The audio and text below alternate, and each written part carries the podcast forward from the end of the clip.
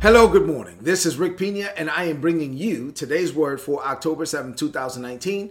This is a Monday morning. We want to set the tone for the whole week. Let's get into the Word of God. So I'm teaching a series entitled Grace and Truth. Man, this is so good. I get this from John chapter one, verse fourteen and verse seventeen. So we're going to read that here in a minute. And then we've also been studying the book of Galatians. So we studied Galatians chapter three, chapter four. We got into chapter five, and we got stuck at Galatians five and six. So today we're going to go back to Galatians five and pick it up at verse six, and we'll go all the way down to verse nine.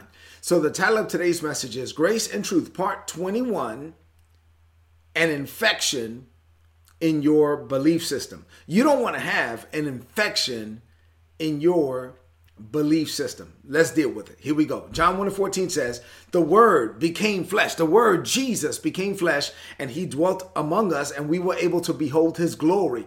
It was the glory of the only begotten of the Father, who came full of grace and truth. In verse seventeen, the Bible says the law was given by Moses, but grace and truth came through Jesus Christ. So the way that, that this is written, the Apostle John wrote it, it lends itself well to a comparison, to do compare and contrast between the law given by Moses, grace and truth that came through Jesus Christ. So we've been doing that. We've been looking at the comparisons, and the Apostle Paul did an amazing job in the letter, his letter to the believers in Galatia around this topic. So we studied, you know, and we continue to study chapter three, chapter four. Now we're in chapter five.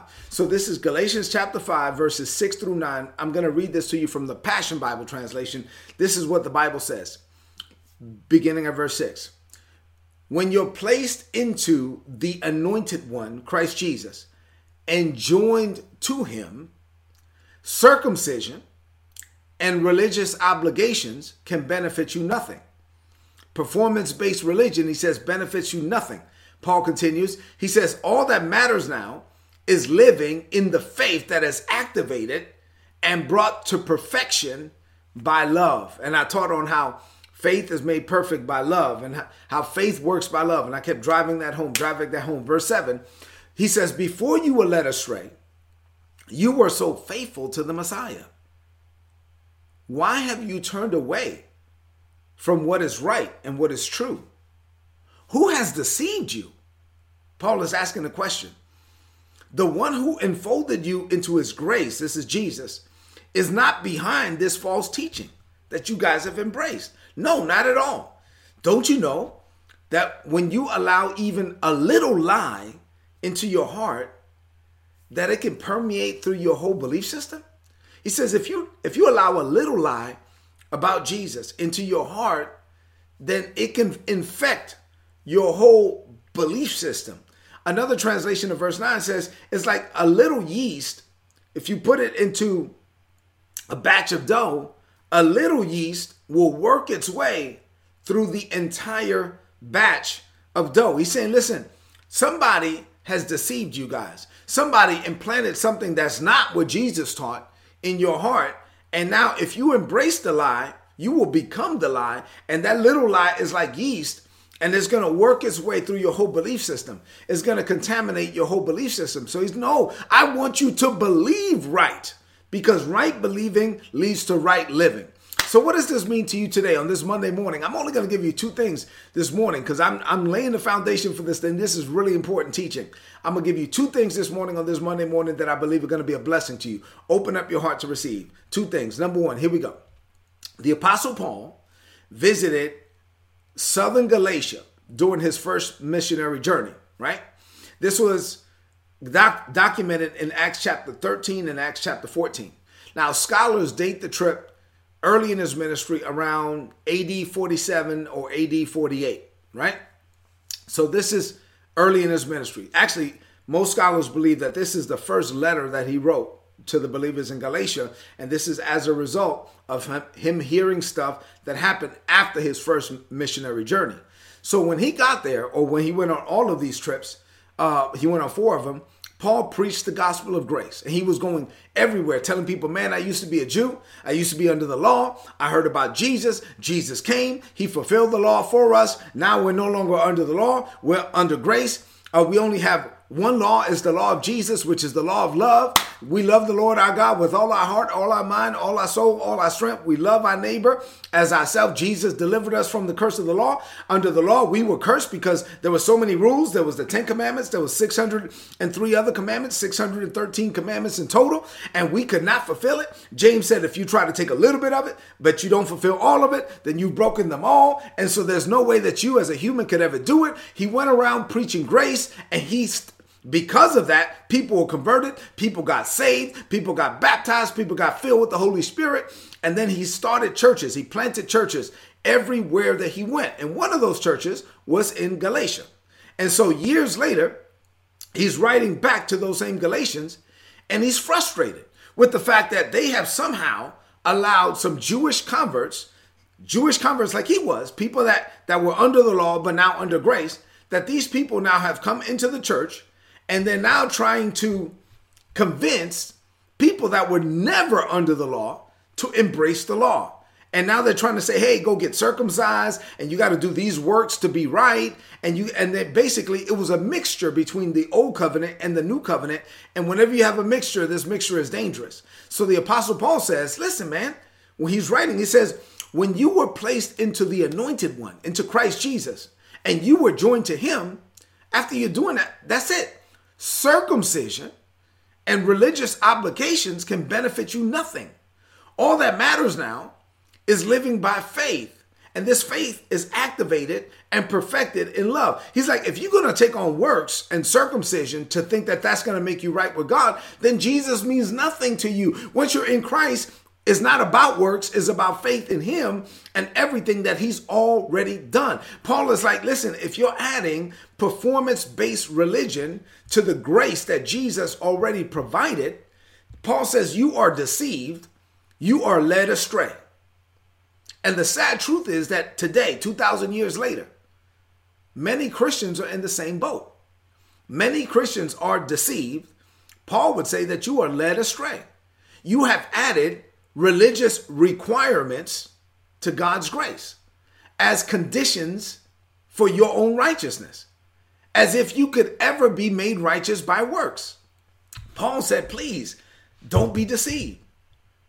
Just like the Galatians were, he says, if you're born again, you're righteous, and you are not righteous because of what you do. You are not righteous because of what you fail to do. You are only righteous because of what Jesus did. If you're righteous now, you are righteous by faith, by faith in Christ, by faith in his finished work. Your faith accesses God's grace. God gives you everything that he gives you, unearned, unmerited, undeserved. And when you exercise faith, you're releasing faith to access God's grace. And there, in that moment, you're righteous, not because of you, but because of him. Say amen to that. All right, number two. I only have two things this, this morning. The Apostle Paul said, Galatians five and eight, the one who enfolded you, Jesus, enfolded you into his grace, is not behind this false teaching. He says, you guys have embraced some false teaching and Jesus is not behind it. He says, not at all. The false teaching that Paul is talking about is adding works as a requirement for righteousness. In Paul's letter to the believers in Rome, he did a really good job of explaining this. He drove home the fact that God's grace is a gift. And you cannot work for a gift. All you can do with a gift is receive it. If you try to work for it, then it is no longer a gift. If you're working for something, then it is payment. It is not a gift. It's like you're trying to earn it. So in Romans eleven and six, the Apostle Paul said it this way. He says, since it is by grace, it cannot be a matter of works or good works. Otherwise, it would no longer be grace. It would be earned by human effort. He said, you got to make a decision. Are you going to live and receive everything by God's grace?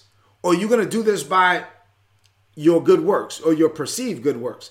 Because if you're going to live by attempting to earn everything, now it's human effort. So now it's human effort is no longer God's grace. God's grace is a gift. You can't work for a gift. This isn't about God paying you. You do right, therefore God is going to bless you like it's a payment or something. Like, God, let me do all of these things right. You got to bless me. No, what are you talking about? God doesn't have to do anything. God is God. And so if, I mean, God blesses you because he's good, not because you're good. So going back to Galatians, Paul was upset that that some someone had convinced the Galatians to mix God's grace with human effort. And this mixture is dangerous. He says it can contaminate your whole belief system. Paul went on to say, don't you know that even when you allow a little lie into your heart, it can permeate throughout your whole belief system? He's like, just like a little bit of yeast is going to cause the whole lump to rise, a little deception, a little lie can work its way through your whole belief system. Before you know it, if you start believing some of this, before you know it, you're going to look in the mirror and you won't see yourself as righteous because of what Jesus did. You will see yourself as righteous because of what you do. And that's self-righteousness. Or even worse, let's say you go the other way. You will look in the mirror and you won't see yourself as righteous because of what Jesus did. You will see yourself as not good enough. You will, you will, you will see yourself as condemned, and the devil will cause you to say, well, because you didn't do right, then God is not going to bless you, as if it's contingent upon your works. You will allow your level of faith towards God to be contingent upon your perceived performance or goodness towards him. So if you if you do right, you're going to expect right.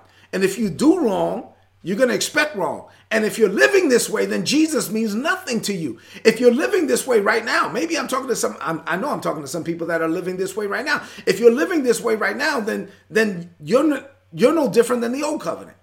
You're not living any different than the old covenant, which was based by works. You, Jesus means nothing to you if you only think that God is going to do right towards you when you do right towards him. Then if everything you do is just based on your performance, then Jesus, what, what does Jesus mean to you? Jesus means nothing to you. You're, you're living basically under the law. You're not living under grace. When you live by faith in God's grace, you know you're not good enough, but Jesus was good enough for you. You know you're not perfect, but Jesus was perfect for you. And so now you're exercising faith because Jesus made you right, not because you earned the right to be right with God. You could never earn it. You don't deserve it. Get over it. You're not worthy. You're not worthy today. You're not going to be worthy tomorrow. You are worthy because Jesus made you worthy. And so you accept everything that God has already provided through his son, Christ Jesus, our Lord. Man, I have a lot more to say about this, but I'm going to stop here for today. That's enough for you to digest on this Monday morning. Let's close this message out with a declaration of faith. I want you to lift up your voice and say this. Declare this over your life. Say, Father, you sent Jesus to die for my sin. There was no sin in him. You put my sin on him. Jesus died in my stead. He was completely righteous, and there was no righteousness in me. Now, you put his righteousness on me. Jesus took my sin, and now I take his righteousness. I am not righteous because of what I do. I am not righteous because of what I fail to do. Righteousness is a gift. I cannot work for a gift. All I can do is receive it. So I receive it by faith. In Christ Jesus, I have an abundance of grace and the gift of righteousness. I am right because I believe right, not because I do right. I declare that I live my life by faith. My faith taps into your un- unearned grace. I am able to impact this world for you. You live in me and you work through me. And it has nothing to do with the fact that I'm good. It has everything to do with the fact that you are good. You use me by grace. I cooperate with you by faith. Together, we shall change the world. I declare this by faith in Jesus' name. Amen. This is today's word. Please apply it and prosper. If you're not getting these messages, go to todays word dot org, click on the subscribe button. You'll get my notes, all my notes in your email inbox every day for free. Listen, Jesus made you right. You are righteous by faith. Enter into this day resting in God's finished work and what Jesus already provided. You are the righteousness of God by faith. Believe it, receive it, embrace it, and go walk in it. Therefore, living this way, you're going to change the world. I love you and God loves you. And before you leave this message, before you leave this screen, please share this right now on your social media, on your timeline, and with your friends. Have an amazing day. God bless you.